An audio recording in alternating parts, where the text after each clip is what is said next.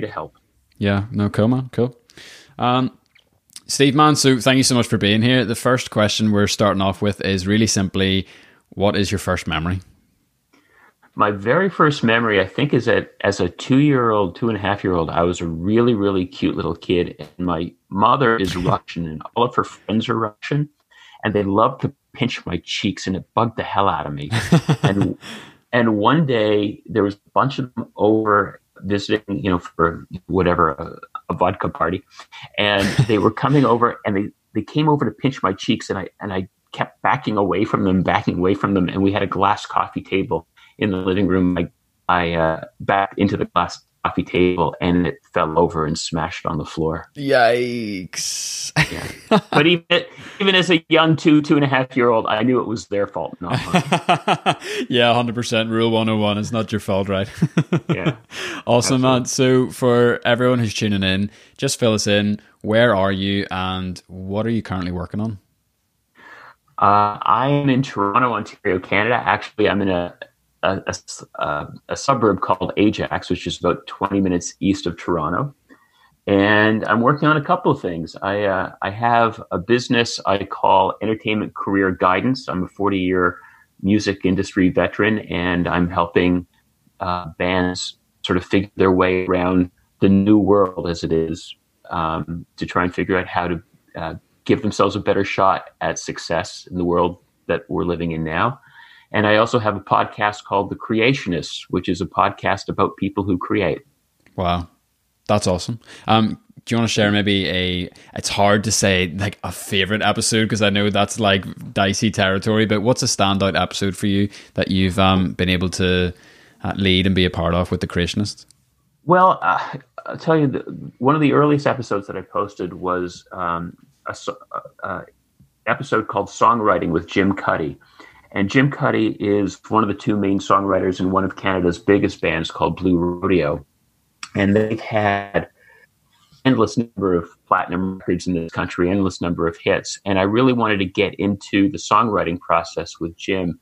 And in particular, there's a song he has um, on on the biggest album they've ever released is an album called Five Days in July, and he has a song called Five Days in May, which when the band starts playing it in concert, the crowd always goes crazy for it because it, it, it it's got a very particular beginning. Mm.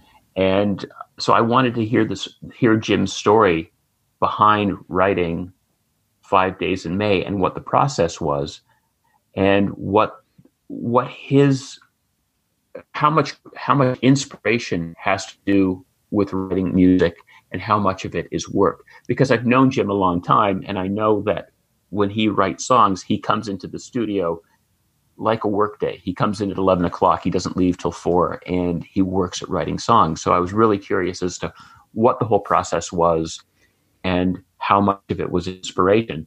And one of the things that he told me in the course of the interview, which seems to be the thing that connects almost all all creators that I've spoken to so far, is inspiration isn't ne- necessarily a magical thing. It's something you work towards. Wow.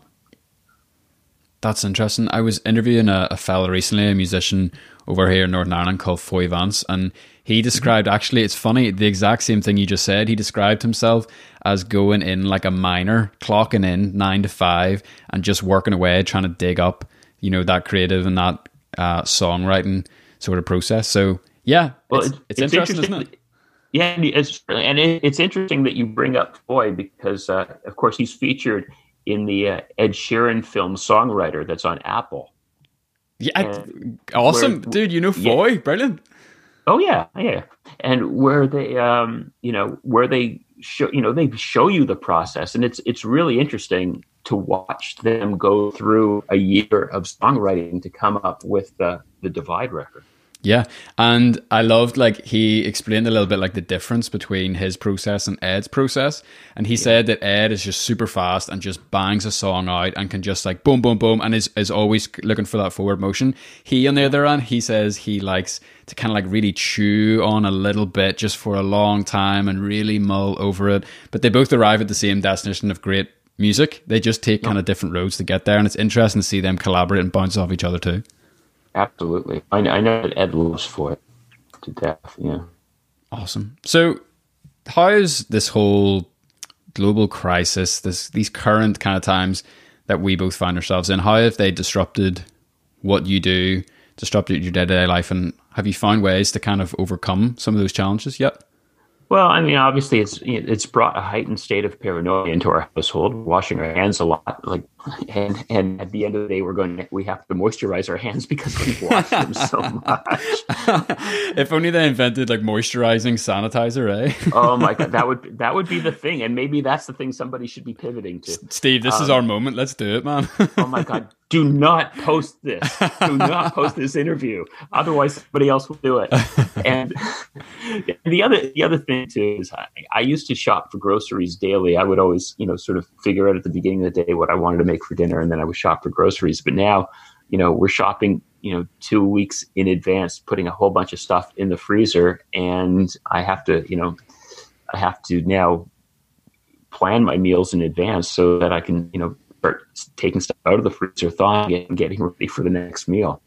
You know that whole that whole kind of process you described. It's always something that I've found really curious. Like we, to be honest, I'm a shop once a week and try to make it last the whole week kind of person. Mm-hmm.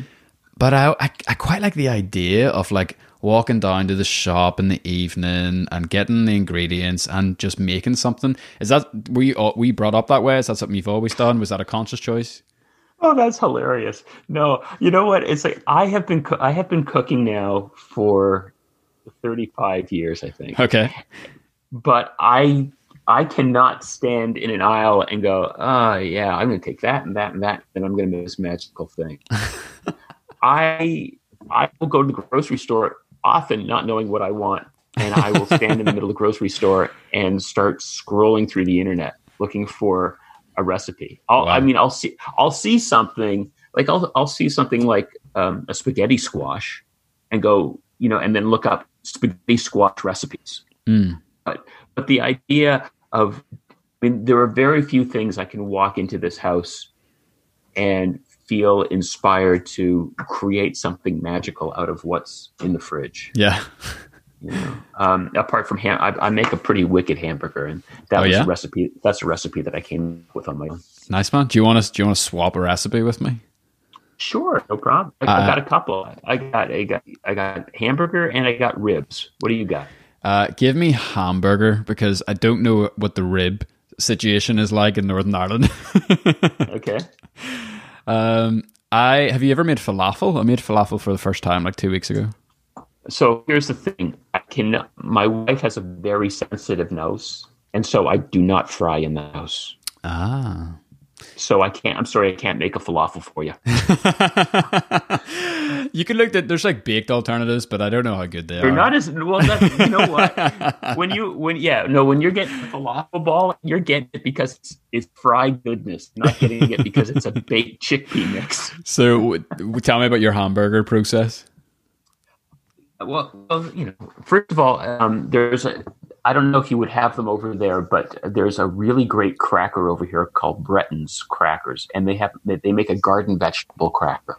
Mm. So what I'll do is I'll take about a pound of hamburger meat, seven or eight crackers that I will mush up. Okay. Um, a nice big squirt of Dijon mustard, some um, Worcestershire sauce, salt and pepper, and de- de- depending on my day, um, an egg yolk, and mm. that and that's all. That's all it really needs. Mush right. it all together, make your patties, and uh, for me, cook it on the barbecue. Do not if if you have to cook it in a pan, don't do it. It needs, it needs to be barbecued.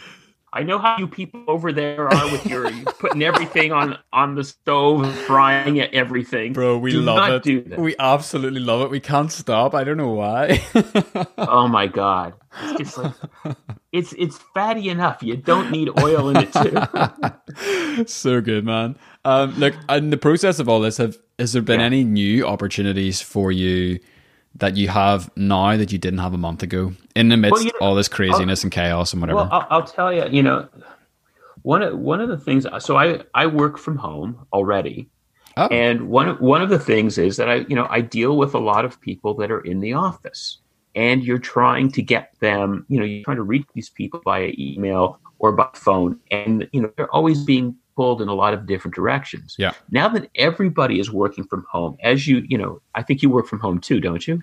Yeah, I, I go into Belfast. I have a studio there uh, two Okay. times a week, and then the rest, yeah, I'm at home. Yeah, but you know, you find you get more work done in less amount of time at home, so Totally. you have more time to yourself. Yeah, totally. Now, now when I'm when I'm trying to reach people during these COVID times, they're picking up the phone because they have to, because they're not being distracted by you know meetings and colleagues coming in and pulling them out of their office, and they're there. So, So good. I can I so I'm actually able to reach people easier now. nice. So actually, you probably will uh, end up saving time then. Yeah, oh yeah. It's great. By the way, just another quick side hustle. Uh, the COVID times, I just had the funniest picture of like a newspaper in my head when you said that. Don't post this podcast. so good, man. Um, so kind of like switching gears into some of our bigger stock questions that we're asking everybody. yeah. Um, look out of all of your life experience and everything that you have done so far, what, in your own opinion, has been the most successful thing? my marriage. Before I met my before I met my wife, I would say that I was pretty self-absorbed. But then, long, not long after we met and we started dating, I became a much nicer person and helped all aspects of my life, personally and professionally. Wow. Tell us a bit more about that. Well, I'm I'm a bit of a loner, and uh, when I'm in social situations, I tend to push my personality out there, and I I I think that to some people it looks like I'm, or at least it feels like I it looks like I'm trying too hard, and I tried, you know, for years I tried to be like the real cool dude, not like Fonzie, just like a a, a laid back guy. I don't I don't drink. I've never done drugs. I so when I'm in social situations, I'm usually uncomfortable. Mm. So I think I I would overcompensate and I would sort of not be me, and therefore I would be a little bit too demonstrative. And even even within my family, because I I worked in the music industry and I had a you know a pretty a pretty highfalutin position for a while, and and I think that I was a little bit full of myself. Yeah. When and when I met my wife, uh, it just she didn't say anything, she didn't do anything. It just falling in love with her just really brought me down to earth, and I realized I didn't I didn't need to try so hard. I didn't need to be anyone other than who I am. It was fine. You know, I was a nice enough person if I would just let myself be me. Wow. Dude, I absolutely love that. Thanks for sharing that. Oh, no problem. So My good. pleasure. Flip side of that, Yeah. greatest challenge. And uh, if you don't mind sharing, how did you overcome that? Sure. learn? Well, you know, as we talked about, in the, you know, in the middle of last year, the company I was working for and I broke up, and I found myself, you know, in a position where I had to sort of figure out what my next move was going to be, whether I was going to call it retirement or semi-retirement, or if I was going to look for something else. But one of the things, one of the things that I always had recommended to friends who had lost their jobs over the years was go and ask people what they thought of you and see if anything would come of that. And so I took my own advice. I don't know if any of my friends ever did it, but I took my own advice and I started scheduling meetings with people that I had worked with around the industry for years and asked them a simple question. What do you think of me and what do you think of the job that I've done? Wow. and I and and I'll I'll take whatever you you know whatever you give me. And I was I was what made me feel really good was you know people people had a high opinion a higher opinion of me than I thought. I, I didn't I never considered whether or not I had any kind of reputation, but to find out that I had a good reputation was fantastic. But the other part of it was the way I always felt like I was treating people, they were getting it that Hmm. one of one of the things was that people recognized that when I, that I would not waste their time that if there was that if I felt like I was not going to be able to give them what they needed, I would tell them right away or as soon as possible, we can't make that happen. Let's see if we can make something else happen instead. And they appreciated that kind of candor. In the in the course of having those conversations with people, I met with um, a colleague who showed up in the meeting knowing what we wanted to talk about, and she was all excited because she had come to, come to a meeting with an idea for what I can do from what she knew I brought to the table with regards to my experience and my level of success. And when she spoke to me about it, I realized this was an opportunity to do the thing that I most love to do. And all I needed to do was step out and take the challenge head on and see what I could build from it. And it eventually has led to, you know, a career that's based on those recognized strengths and my personal passion and, you know, it's still early days, but, you know, I, I was saying to somebody the other day, you can't underestimate the satisfaction of making even one dollar or one pound or one euro from doing something that you've created. Absolutely. It's a it's a kind of like a magical feeling. Like I even just remember like being super young and like the first time I sold something on eBay, like just thinking like, what is this witchcraft? It was just like a mind blowing thing. Do you know what I mean? Never mind like whenever you start like making t-shirts or something, you're like, whoa, like it just opens your eyes up to the possibility. So I mean, I totally yeah. get that. Like you've covered a lot of ground like in a short space of time and you're actually kind of already in the same sort of vein of this next question, but if you were to mm. package up some of the lessons you've already talked about, and you had a couple of minutes to talk to the 18 year old version of yourself, what sort of things would you be saying in addition to what you've already shared? Well, it, it actually comes down to something I haven't shared.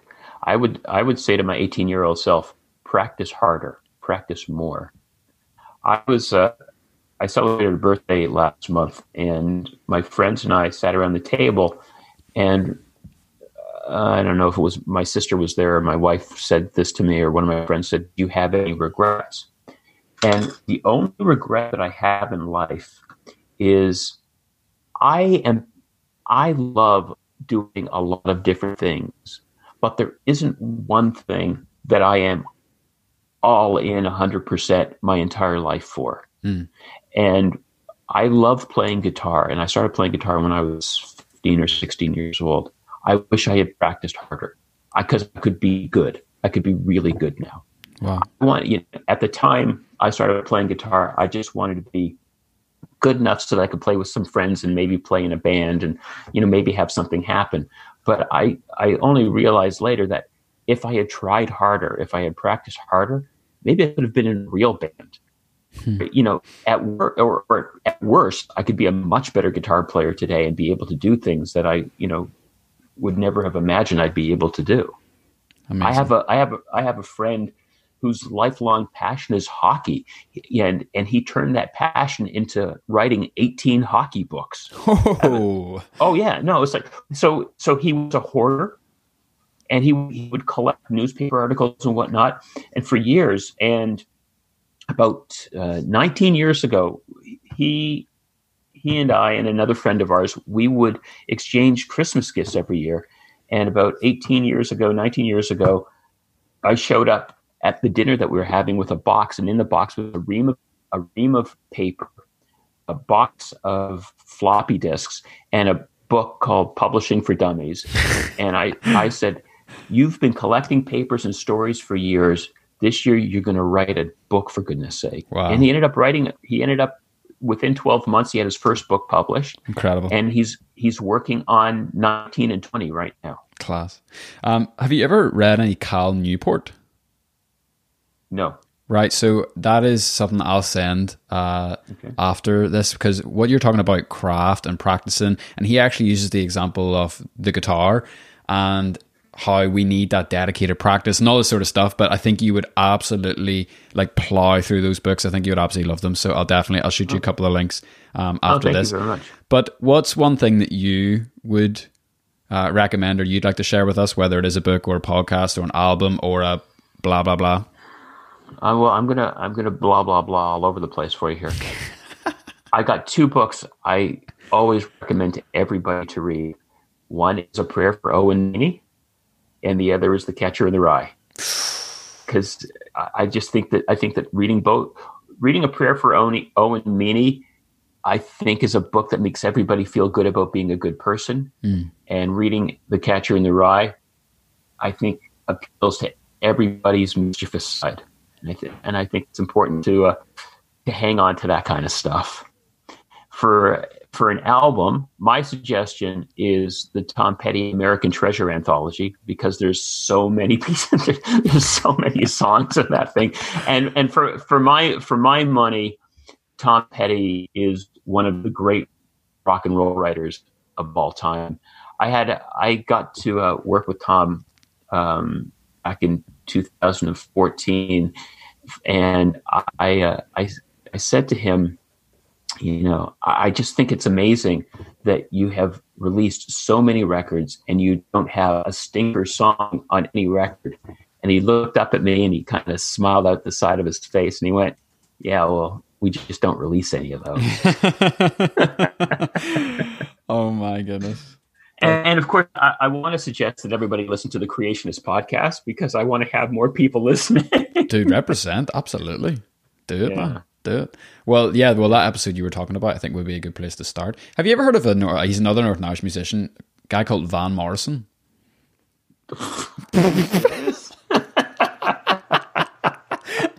isn't, isn't, he? Isn't he related to Van Halen?